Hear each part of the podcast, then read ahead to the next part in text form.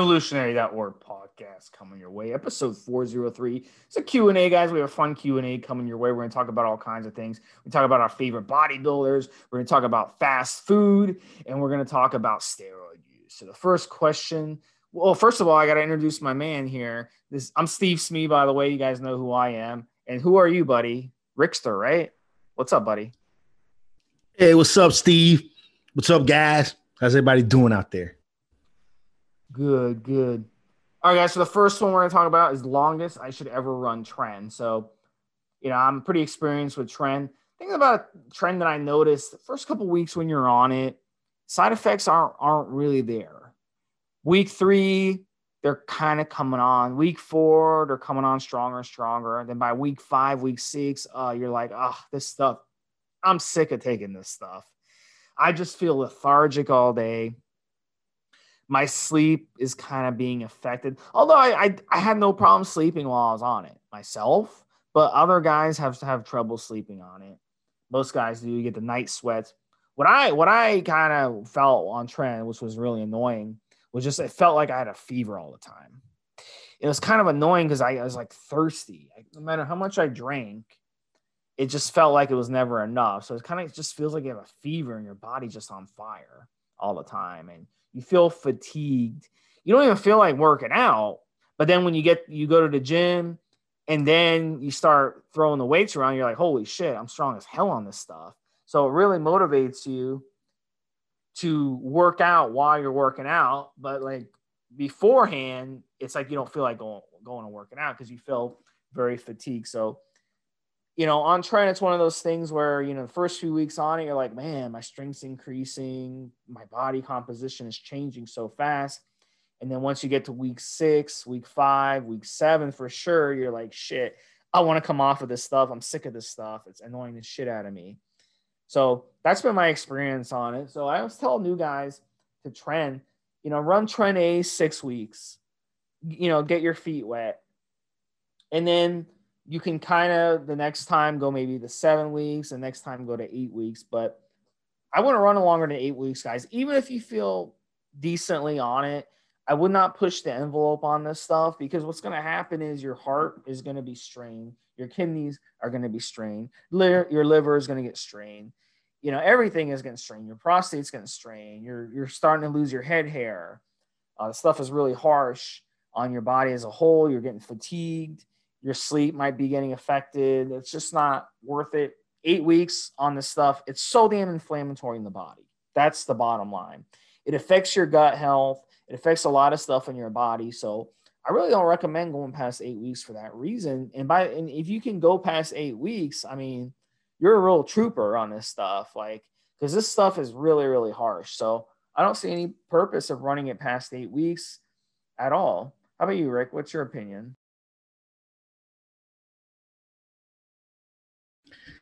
Now, you know, as a guy listening, like, Steve, I don't know what the fuck you're talking about. I've been cruising on trend for the last 3 years. I felt fine. You know that, right? Dude, if someone really has been cruising on trend for 3 years and they feel fine, I would tell them, go get blood work done. I feel perfect and I look great. You're not going to get your blood work. Nothing screws your blood work up worse than trend. Trust me. I think, look, depending on your experience level, like we've been doing the podcast of the different stacks for different experience levels, you can or you should do as little as 6 weeks to as much as 8 to 10 to maybe go as many as 14, depending on your experience levels. And you won't know if you can do 8 weeks and feel fine until you've done 4 and 6 a couple of times and see how that went.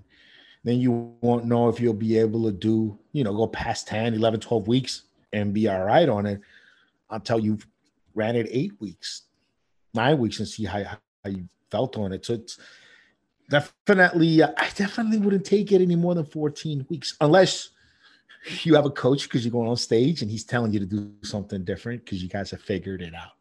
And we always throw that disclaimer out there because I realize there's a lot of guys that are actual trainers, coaches, and a lot of pros too that listen to our show. You'd be surprised how many pro cards there are out there now. And a bunch. And there's a lot of guys that listen to us, but they The smart ones work with coaches. They don't try to figure it out on their own, because you can be, your mind can play tricks with you, your ego, your bias. You're just not looking at the right things at the right times, right? So you want to make sure to work with a coach. If you're spending the time, the money, the energy to go into competitions, you work with a coach. And if he has you on trend for 3 months, 4 months, 5 months, I mean, and that's what you guys have figured it out, and you're never coming off because you're going all the way to the top, baby, then that's what you guys are working on. But regular guys out there, start off with like trend acetate. Run that shit like 4 to 6 weeks, man. If you're a real new guy, use trend as a maybe like a little quick start, like a kickstart, trend ace, 4 to 5 weeks, 6 weeks, just see how you feel on it. If you're not feeling good, just drop it back down. Why not? You know, trend. Got to know yourself around trend. I've already figured out. I used to say no trend when I started doing this podcast with Steve. And now I'm like 100 migs a week. I feel it in there doing something. You know, I feel it in there doing something at 100 milligrams a week. You don't need that much. You know, look, a lot of guys can make progress natty, and their body's only making, you know, between 5, 7, maybe 8 milligrams of testosterone a day. So their body's making, and they can make some pretty phenomenal gains natural. A lot of guys can, obviously some supplements. So throw 100 milligrams of trenbolone, which is something that it's stronger than your own testosterone, and it's almost more than doubling what your body kind of makes naturally. And I mean, you know, you're going to get something obvious. And if you throw the 100 milligrams of tren in with other compounds, you're doing a longer cycle. It's just a little something to amplify the way everything else works. Why not? So that's my answer, Steve. Just arrange the, if you're a new guy trying to figure this out on your own, that's what you should stick to. Just see how it works for you little by little. If you're an experienced guy, you got your coach. I mean, he'll tell you better, but think Steve's right. Probably long term, trenbolone is not the one you really want to stay on for extended periods of time. And long term. I mean, trenbolone is serious. Trenbolone is so serious, is an environmental contaminant. We'll have some more on that on another podcast. But this trenbolone getting into the environment, getting into bodies of water, changing the way fish reproduce, and all kinds of shit. So, I mean, tren is serious. You know, tren is serious. It's coming into the water supply apparently from cattle and stuff. So, cattle pissing it out. So it's pretty serious. Something to we'll discuss later on other guys. So next one is for you, Rick, because you had a very colorful answer on the forums about this one. Do different testosterone esters aromatize differently? We've had some guys over the years, you know, come on and say that they're convinced that testosterone propionate aromatizes less than a longer ester testosterone. So what are your feelings on this? What's the science say? Well, I think this is a lot of guys that don't understand their own bodies, don't understand what's going on. So what happens is you take test prop and your levels are going to go up and down unless you time it right and you inject it at the right times. You want to inject that shit every day, pretty much. And then you keep some steady levels. If you suffer any side effects, you get off of it, a couple of days is done. But when you're talking or when you're comparing it to something like cypionate, nattate, you might be building up a good amount and getting to the point where your body will begin to aromatize and give you some issues. But since it builds up over weeks because of the longer half-life, then you're kind of in for a ride, and it lasts a little bit longer to get off of that ride if you're having issues with aromatization. So maybe old school guys kind of seen it that way. I think, and I felt in my own experience, is that when I keep my testosterone levels steady or my levels of steroids aromatized steady, where I stick to a schedule, I don't miss doses, I don't take doses late, that I identify, or it takes me longer or maybe not at all to really identify the need to stack on an anti-E, than the times where I haven't kept to a good schedule. Maybe the first time I ran testosterone propionate, and I injected it every other day instead of every day, like I would maybe do now.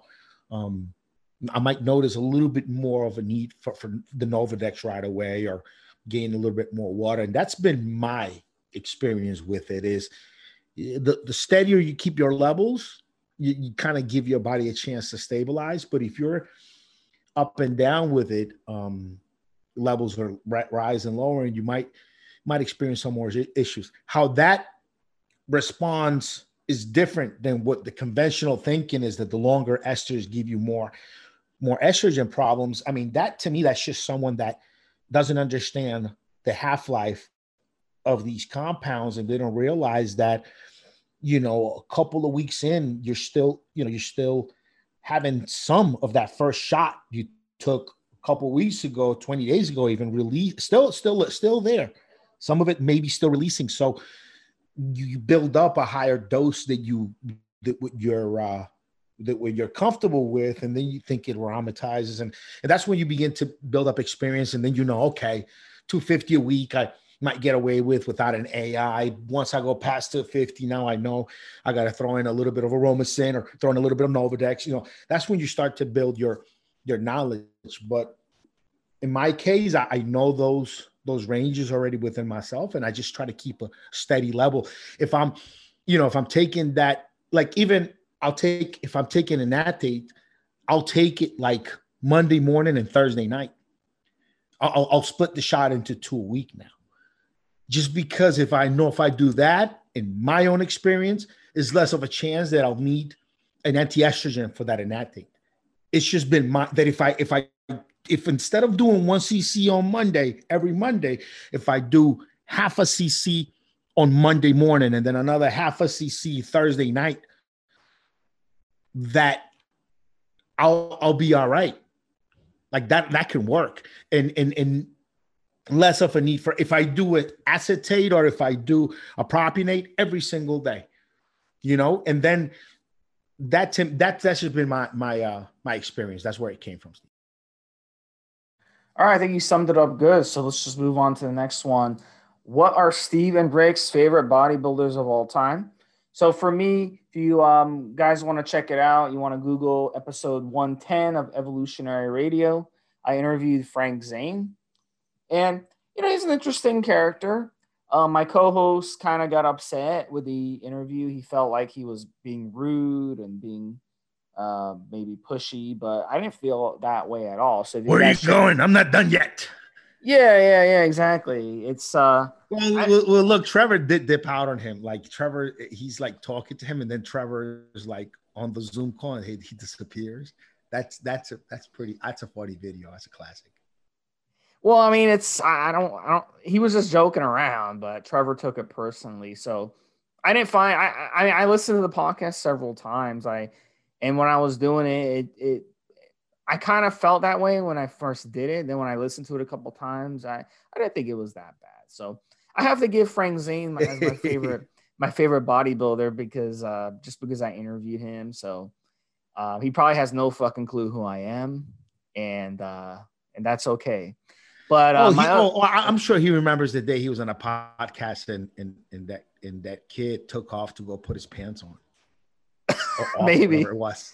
Maybe. Well, remember Trevor came back and said that he was, I don't know, I can't remember. Was he put his pants off or something? No, Trevor used to do that all the time on podcasts because he would just get up and go do something during the podcast, and then the guests would kind of just make this dumbfounded look. And I have to explain to the guests, I'm like, look, this is an audio podcast, it's not video. So I mean, don't even worry about it. Like he could still hear you. You're a speaker in his room, he could hear you. Yeah, exactly. So, but I think my other favorite bodybuilders, you know, Arnold, you know, I grew up watching, you're my age, Rick. I mean, we grew up watching Arnold movies. Most of them were atrociously bad acted. I'm sure, you know, when we were younger, we probably thought he was a great actor or something. I never did. But I'm sure most people thought that he was actually a good actor. You know, he's not a good actor or anything. I mean, he's not as bad as Stallone or anything. I'm not saying he's as bad as Sylvester Stallone, but he's a pretty, you know, below average actor. But we enjoyed, you know, Arnold, you just got to love the physique, man. Just the physique is just incredible. Just is unbelievable. And then I think for me, Samir Bannout, because of his background and where he comes from and stuff. And then Lee Haney, same thing, just because his modesty, his humility.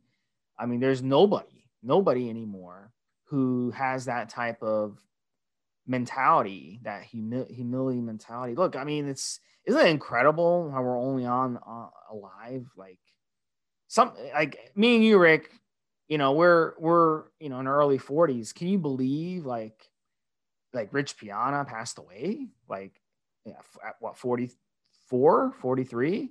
Like, we're just a few years away from that.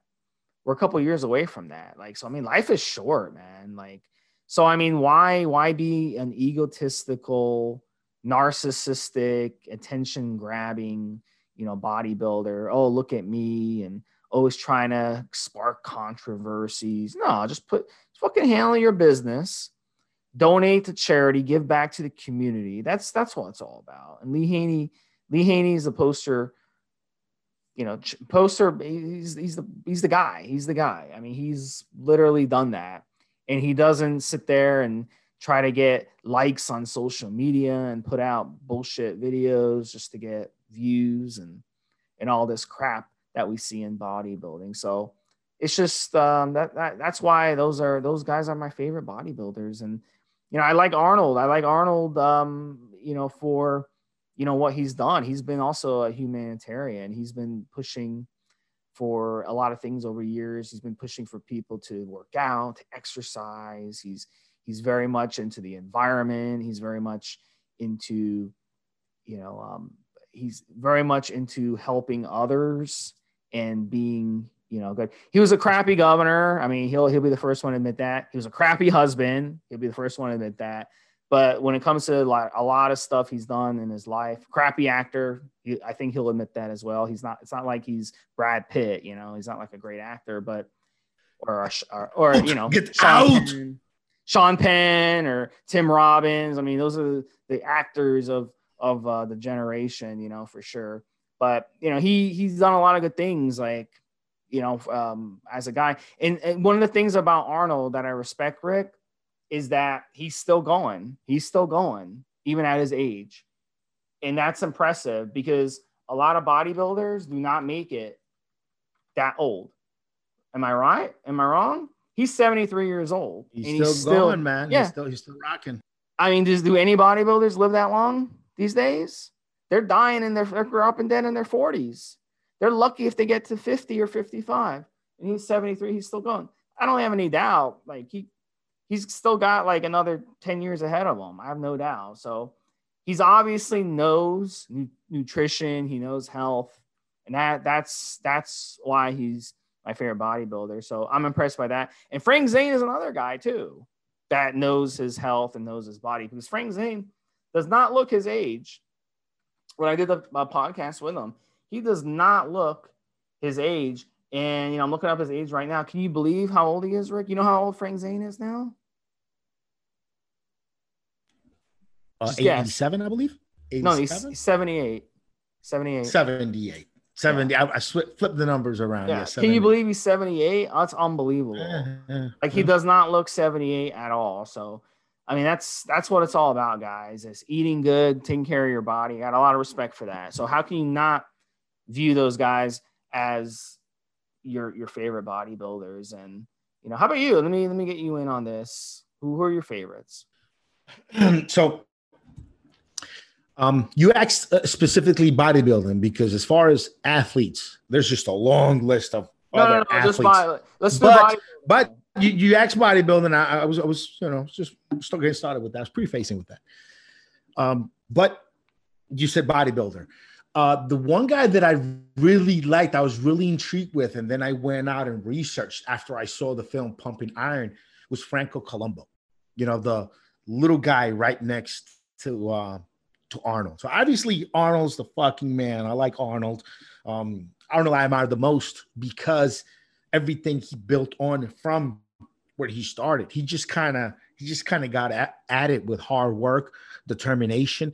He got after it. And his story is really, really a good story of him you know, build. And even when his parents were telling him that they didn't support him, you know, when his parents thought he was crazy, you know, going, being in the military and lifting weights on top of doing PT and everything else. I mean, this guy's just an amazing guy.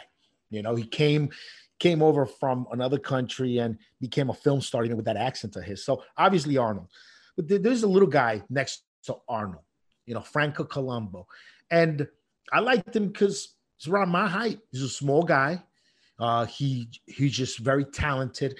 And he not only had the accolades from being from placing well in bodybuilding shows and being the man in bodybuilding, he had a lot of different, for a guy his size, he was only about 185 pounds for competition weight, and he just had incredible strength.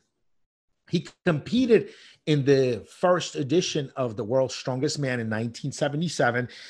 He came in, I think, fourth behind three other guys that were just monsters, you know, next to him. He hurt his knee during that competition, and that kind of derailed his career a little bit until then. But he's just one of those really strong, athletic guys, had a lot of different talents, the way maybe Arnold did himself. He was bodybuilding coach for Sylvester Stallone for one of the Rambo movies. He was also in Pumping Iron and some other Arnold movies I can't remember off the top of my head. But he was in some movies, and he also did some writing too, did some directing, and even down to the day of his death, you know, it seems like he just stayed healthy all the way until he was 78. And then he just had a heart attack while swimming and died. I mean, look, you guys ask me, right? We all say we want to live a long time. But if I'm around 70 something, 80, and heart attack catches me and takes me, that's all right. I mean, it's better than agonizing, you know, and some people agonize for years.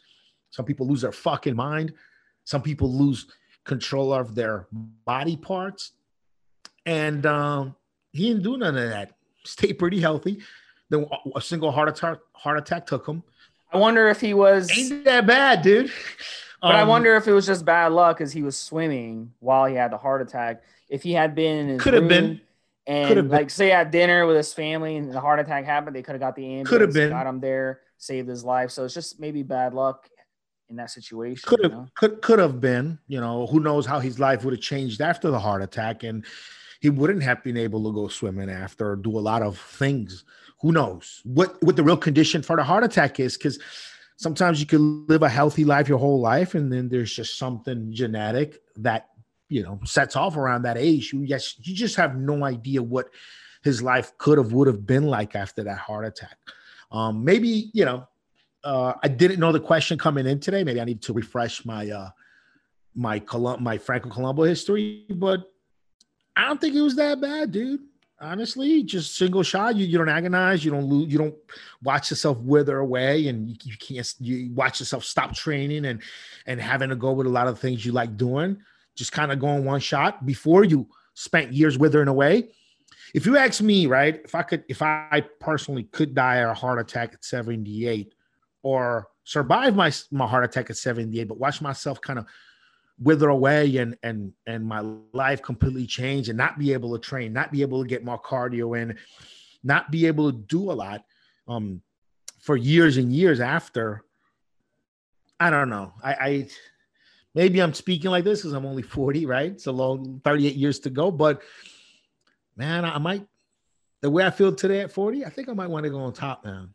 I might want to go on top. I might not want to go laying around and not being able to do what I do. I think 78 is a good number too, by the way. I don't think it's a bad number at all. And I've thought, you know, that science could keep us alive, replacing organs and all these other things that are going to be possible now for you to grow yourself new organs in a petri dish, maybe 20, 30 years from now. I thought, hey man, it'd be cool, like, be part of the first people that live to be beyond 150 or something. But you know what, man? This shit's kind of exhausting. I think I think around 70 something, most of us will be like, fuck it. Like, it's, you know, it like dust build up. And don't talk and like that. In the mind. Don't talk like that. Does, bro. Don't talk like that. I think, that? Like, don't talk like that. I think it's meant for us to move over and let the new generation come along. Imagine if people were, a lot of people that passed away that were competitive are still around, or if people didn't wither away the way natural, then the newer blood wouldn't have a chance to come up. The newer blood wouldn't have a chance to survive. So it's kind of all right. You know what you're going to be in your next life? Oh, now I got a next life? I forgot you're from Persia. A lizard. You're going to be a lizard. Remember? You're going to be a lizard. You're going to live in a little thing. You're going to have a little light because you like being you like lights and heat. But I was looking at Sardinia. What a beautiful place. Like, he was born and died in Sardinia. So Sardinia, my gosh, it's got mountains. It's got 1,000-foot mountain at its peak, and it's at, if you're at 4 meter altitude, 13 feet, the temperature during January, February, during the winter, your average high is about 60 degrees, the average low is 50 degrees, the average low is about 42 degrees, and then during the summer, the average high during the summer months is about 87, and the average low is about 66. So it's got that Mediterranean climate. There's not much rain during the summer. The winter is, just a little bit of rain, a couple inches. They get a couple inches like over the winter months. It's a Mediterranean climate. That's how it is in the Mediterranean. You get the summer is very dry and the winter is more precipitation, but not much. There's not a lot of precipitation. So very sunny climate. Be a beautiful place to live, bro. Like, that's why people in Sardinia, they live to 100, like a lot of them. That's one of the blue zones for a reason. So it has a lot to do with the weather. If you live in the cold climate or hot, super hot climate, miserable climate, that's going to wear down on your body, bro. It's not natural, but like a Mediterranean climate is the best place to live. So I would love to retire there. He had the right idea for sure. I don't know if he retired there or what. I don't know enough about him, but he must have still had family there or something. That would be a beautiful place to live. Some of those islands there are just some of the most beautiful places on earth. Yeah. The problem is the Mediterranean is a fucking toilet bowl. The pollution is so bad, it's become a toilet bowl. That's everywhere, man. The pollution is just unmanageable now. It's a shame. You and I lived the last generation where things were not that bad yet, where you could still enjoy and see some of nature. And then by the time we're 78, we're going to see things really fucked up. Unless some really new technology comes along that's going to clean everything up just as quickly as it got polluted, chances are we're the last generation to like really swim freely in the ocean at some point without just running into trash pile after trash pile. Where, I mean, the oceans, they're going to get to Venice, that point next time. During the pandemic, during the peak of the pandemic, was the only time Venice had actually clear water because people were stuck in their home and they couldn't. And now their face masks floating everywhere in the ocean. So I mean, it's their fucking face masks floating and on the bottoms of just the oceans. That's what we do. That's what the fuck humans do. So now face masks are one of the number one pollutants coming into the ocean now, behind plastic bottles still and all this other. Yeah, and gloves and everything. So yeah, human beings are just dirty. Unless some new technology comes along that we can just clean up the oceans by somehow taking the plastic out and leaving the plankton and everything else we need in there and removing all of the different fibers and polyester fibers and ester fibers that from all of our synthetic clothing that gets in the wash, goes through the clothes and gets out in the ocean. And tiny animals like plankton are fucking eating these things and probably gonna just die off. We don't even know the impact of it yet. Like, you need to come up with something, man.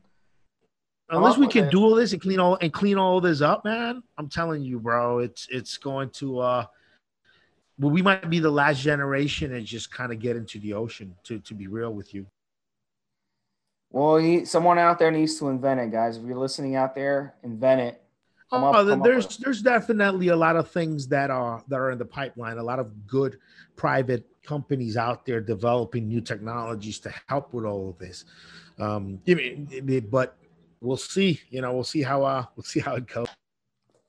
All right, guys. So the next one we're going to talk about, because I've been in the Mediterranean Ocean. It's all fucking jellyfish swimming around. There's like barely any fish left. Sharks are pretty much gone. It's all pollution. So it's a real shame. All right, guys. So the next one we're talking about, why does my blood pressure go up on steroids and what can I do?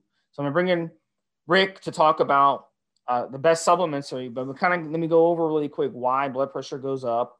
There's a few reasons why. Number one, steroids are very androgenic. Number two, steroids can be very estrogenic. So they can aromatize into water. When you're holding a lot of water weight, your blood pressure is going to go up because your heart is having to do more work, obviously. When you gain weight and rapidly, your heart has to do a lot more work, has to pump a lot more blood. Your blood pressure is going to go up. Your heart rate's going to go up. So, these are the prime reasons why our heart goes up. And then the third reason is inflammation, anabolic. Remember that word, anabolic. Okay, anabolic steroids are inflammatory in the body. Now, certain anabolic steroids are more inflammatory than others. Trenbolone, very inflammatory on the body. So that's why when you take trenbolone, your blood pressure goes sky high. It's very toxic in the body. Your cholesterol goes haywire on the stuff. So across the board, your lipid health, your blood pressure, your heart rate, cholesterol, all that stuff goes to hell. The more harsh the steroid. So, and then if you go on a steroid cycle, say testosterone, dianabol, you're retaining a lot of water in your body. Obviously, your heart has to work harder. It's like carrying jugs of water all day. It's going to wear down your body. So that's why blood pressure goes up, guys. So this is very serious. So you definitely want to be using an aromatase inhibitor if needed in the body. You want to use an AI. And you also want to make sure you're running your support supplements. So Rick, tell us about N2Guard, which is, it's funny. I've had clients come to me and actually say, they're like, man, this stuff is amazing. This stuff works, because they've run cycles without it. And then they've run cycles with it. And they actually say, wow, it makes such a big difference when I use it, because it really does help with your organ health. Yeah, 7 capsules a day. We loaded the product up. 7 capsules you take per day, you get 30 days out of each bottle. And it's just all of the different natural ingredients you would need, vitamins, minerals to make up any deficiencies. And then you have a bunch. We're talking about 44 total ingredients in this formula. And they're all meant to just help your body deal with the stresses of steroid use. You obviously want to have your auxiliaries. You obviously want to not take high doses. You still want to really just apply good common sense and good health with your cycle. But now you throw N2Guard on top of it, and you're going to be a lot better off down the line and in the short term. Like Steve said, guys that use the product, they can tell right away. They can tell how it works. They can tell what it's doing.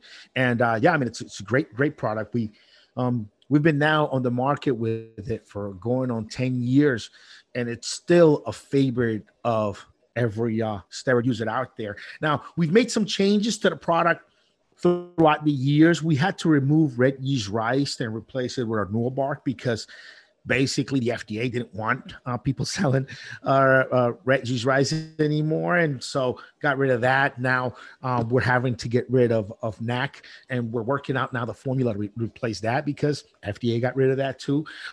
We added Tutka once it became widely available and it became a feasible ingredient to add, although it's pretty expensive and it added to manufacturing cost of the product. We added the Tutka, so you get the Tutka in with each bottle. And there are other products on the market that compete against us with the promise of, organ support and liver support and all this stuff.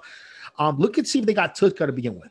And chances are that if they have a pretty extensive formula with a lot of different ingredients, they're not going to put the Tutka in there, because it raises the price to make it way too much.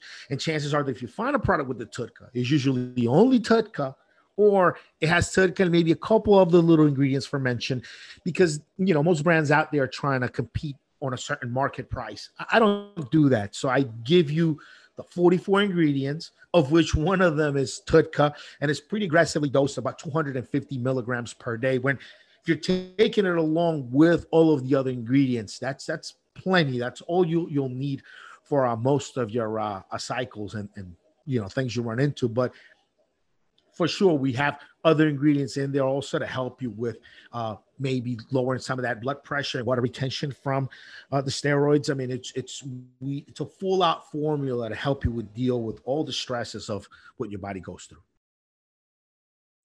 All right, buddy. So the last one we're going to talk about really quick is fast food. So Rick, tell us about your fast food story on your log that you're talking about, Burger King. Oh, yeah. So had a long, stressful day. Couldn't prepare my own meal that day. So I said, you know what? I'm going to fucking cheat. I'm on a nice road. I'm getting, my skin is getting a little bit thinner every day. I can see that I'm doing well. So I said, I'm going to swap out what will be my healthy meal today, prepping it and all that. And I'm just going to go straight to BK and relive a little piece of my youth when I was a young man eating Burger King here and there. You know, when I was a young man, I had to get more calories in me because of wrestling, and when I would make weight, I would mostly dehydrate out just a few pounds before the match, but I didn't keep my weight all that low. A lot of times I found myself really needing those calories because we had pretty demanding workload. And so Burger King and driving a Burger King from my high school was like the first taste of freedom. You know, I had my own little bit of money. I had decent jobs even as a kid, golf course and stuff, you know, as a caddy, and made good bread. And when I got my first little car, basically Burger King is a good place that I used to like to go to. So now as a grown up, I'll grab a BK number 2 with bacon and cheese. I'll grab the fries and I'll just have a seltzer water. I won't indulge in sodas or sugar waters ever in my life, under any real circumstances. I mean, it'd have to be just a very unique circumstance for me to indulge in some sugar water, because that's a slippery slope. If I went back to maybe needing some kind of sweetness or some kind of taste in my beverage, you're kind of fucked again, because that's the reason most people out there listening to this have trouble staying in shape. It's because you have that fucking necessity for your liquids to taste like something. And if you can give that up, if you can get rid of that first, you're halfway home, baby, because that's most of the problem. So basically, I'll go and grab a number 2 BK large, and I'll just grab it with a salsa water. And it's a twofold thing there. See, the salsa water, 0 calories, right? So I don't get all the calories you get in that soda. And then 2, it doesn't shoot your insulin up to just stupid, glorious levels where all of that meal has no other choice but to get stored as fat. I mean, it's a ridiculous response. But see, now the burger with the fries, although those fries have a lot of starches and you got some bun in your burger, guess what? Bacon, cheese, all that stuff has fat, and it'll slow down how quickly that bread and those fries get absorbed. It'll definitely slow them down. So it's still a lot of calories, but you slow down. It's different. Now that sugar water, ain't nothing slowing that fucking thing down. That sugar water is going straight through. So that's it, man. If you guys out there listening, if you are in a high caloric demand, I like to do quite a bit of cardio. So I'm always worried about maybe not taking enough calories and begin to lose muscle mass. So when I have a spot and a chance where I can throw in a little cheat meal like this, I do. But the key is the seltzer water, guys. You know, that's the fucking key. You can do a lot of different things, but you got to make sure to don't indulge in the sugars, don't indulge in the sugar waters, and you'll be fine most of the time. The problem with Burger King, with a burger from Burger King, from what I've been reading about it, Rick, you know, preparing for this, the beef itself is supposedly 100% beef. So I'm not sure. It's probably very low quality beef. But so, I mean, in that case, but the problem is they cook that beef in refined oil. Okay, they basically, it's fried in refined oil. Okay, and then the big issue is the bread, because the first ingredient in their bread is sugar. The second ingredient is enriched flour, which is refined flour. It's got partially hydrogenated soybean oil, high fructose corn syrup. It's got all this really, really bad shit, artificial flavors. So the bread is the killer, and what they cook the burger in is the killer. So what I recommend in that situation is make your own burger at home. And what I do is I'll buy my own beef, good quality pasture-raised beef. What I usually do is I'll get like a half a pound, which would make 2 quarter-pound burgers. And I can have one burger today and one burger tomorrow. So it's really easy. Throw that, put some unrefined coconut oil on it, salt, pepper. That's really all you need. Throw it on your grill, grill it, medium well, whatever, however you like it. And then I'll get a bun that is all natural. It's an all natural bun. It comes frozen, so you have to defrost it. But there's a couple brands, if you guys go to a health food store and look, that are gluten-free. They're basically, they don't contain any refined flours. They're completely all natural. They have maybe 4 or 5 ingredients in them, and it's all natural ingredients. So that's what I'll use if I want a bun, or I'll use just a lettuce wrap. And then, that's how I'll cook the burger, and it tastes delicious. I've actually had people, come to my house for barbecue, whatever, and they've had this burger and they just were in disbelief at how delicious it was. And I just want to add in, yeah. You're absolutely right. But I started this story saying I basically couldn't meal prep, because that day is, I throw some pictures up of the food that I cook. Yeah, I know. I actually had a nice steak, avocados, a hummus, on a bed of lettuce. I had it all kind of there. And then I'm like, it's going to take me a little bit of time to cook that steak, to kind of prep everything out. I don't have the time. I got another thing I got to run to. So I said, you know what? I'm going to grab this quick BK, scarf it down, and then go on my day, because I don't get hungry anymore. But when I do feel a little something, I know that I have to give my body calories. Like, I don't care what's going on, if I'm cutting, whatever. There's just a feeling that I get. It's a weird kind of feeling deep in my chest. And when I get that, I don't give a fuck. I don't care what's going on. I eat. And it doesn't come very often. I'll get it more when I'm dieting down. If I'm eating a four to nine every day, and then on a random day at noon, I get that feeling. And I know what the fuck that feeling is. I know I got to put some calories in me right away and not fuck around. You know what I mean? And that's kind of one of those situations. Like, don't have time to meal prep.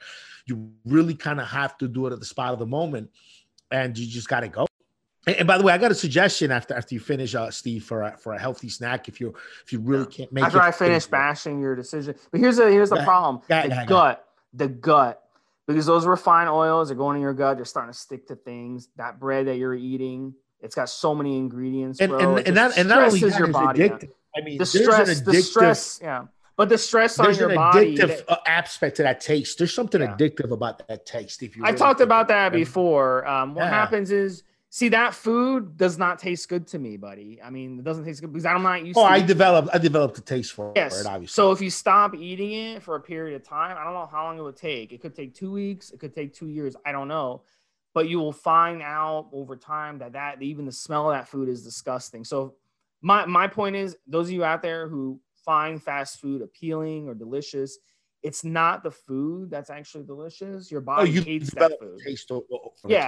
It's basically, they're smart. They know what to put in that food to make you feel satiated and make you feel good. So, but the stress that you put your body on, guys, is not worth it, bro. It's not worth it. And guys, check. Yeah, absolutely. Steve is absolutely right. And look, guys, a little bit of a different situation with me. Some of you guys out there might be listening. All you do is bodybuilding. All you do is bodybuilding and lift weights to look good. I don't. I fucking mountain bike.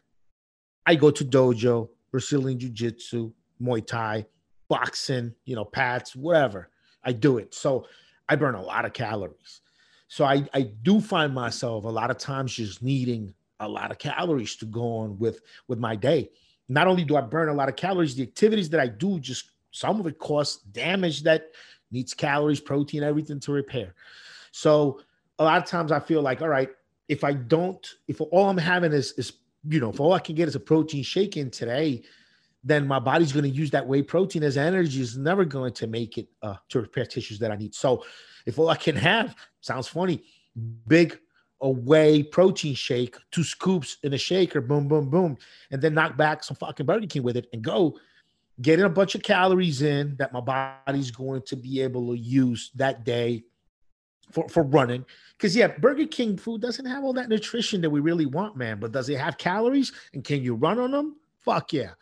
And then the good protein that you do take in throughout the day, if I was only able to get in, you know, a little bag of beef jerky, maybe a pack of peanuts and a whey protein, then you've covered some of your base caloric requirements with that BK, and then the other thing can go to a good place. Now, look, I'm not saying if it fits your macros here, right? This is like once in a blue moon, I'll have BK like, oh man, it's got to be a real unique situation. And when I do have it, I enjoy the fuck out of it. But I think I would definitely, it would lose its fun if I indulged in it more than maybe once a month, or once a month when I'm in the country. Because a lot of times I'll be out of the country for you know, many, many weeks, and I won't even be around a BK. But yeah, the BK takes me back to high school days, man. First taste of freedom, first kind of, I guess you could call it, restaurant that I started to go to on my own without my parents consistently, with girls, with buddies. And back then, you know, being an athlete, burning a ton of calories every day, being a teenager, growing and burning calories, wasn't a huge concern that the food wasn't all that nutritious, right? We still got homemade meals at home to balance off. And it was just a good source of calories. Yeah, I understand, buddy. But here's the thing. The burger that I mentioned has the same amount of calories, if not more calories. It's not about the calories. It's about the stress. Of course, a good homemade beef burger, man. Yeah. I make incredible burgers. I'm an incredible cook. I've said that on the podcast. I get it. So, I mean, everyone listening, if you're struggling to lose weight, that is the number one thing you need to do. Avoid fast food. Avoid restaurant food. Make food at home with real whole food quality ingredients, guys. It makes a huge difference. Because these refined oils, these sugars. See, I bet you didn't know that you consume sugar with that burger. But the bread, the number one ingredient in that bread is sugar. So I mean, that's bread is turning that bread is turning to sugar in your mouth before you've even swallowed. The enzymes in your saliva already breaking that bread down into sugar. It's already sweet in your mouth, obviously. Yeah. All right, guys. But you would agree that eating Burger King on its own, not that great. But if you throw the soda next to it, now you made it 10 times as bad for your diet, health. Yeah. I mean, 10x the impact, in my opinion. Yeah. You get the French fries are really bad. The French fries are really bad. You're already bad off with that. You're bad off with the bread. I mean, you're already on a wrong spot. But you throw that sugar water on there. Your 10x is bad. Not only the short term, long term, and also you're craving for it next time. Every time you have sugar water, you crave for it more next time.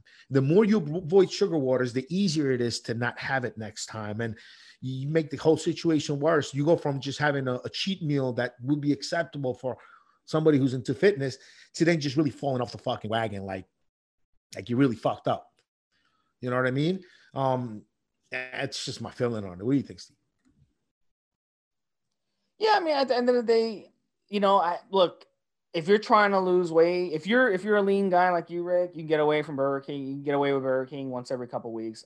Absolutely. But if you're an overweight person, you're trying to lose weight, or you're like 15% body fat, you're trying to get under 10% body fat, you've never been that lean, you absolutely need to avoid fast food and restaurant food entirely, because you're never going to reach your fitness goals if you keep spinning your wheels. So you can't set yourself out. Just the stress on your body of that one meal. You say, oh, it's just a burger.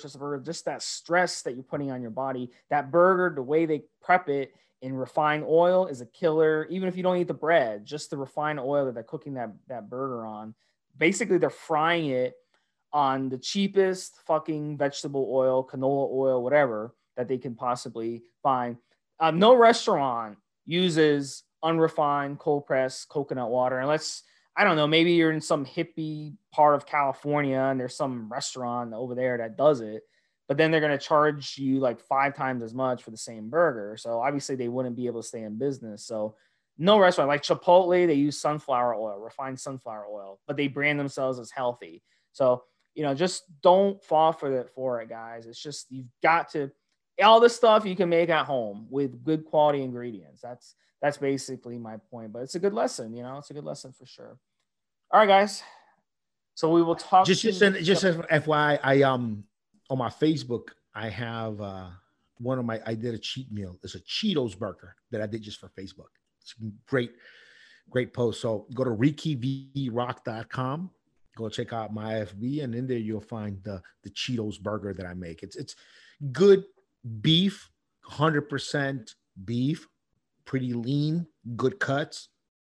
It's a good burger. We just crush some Cheetos, make a dust the whole bread with Cheetos, throw some in the middle. It's a good cheat meal. And so still probably healthier than that BK I had. So check that out on my Facebook when you have a chance. All right, guys. So this was episode number 403. We're speeding right along. We'll have another Q&A next week. Have a good one. Have a good one, Steve. Have a good one, guys.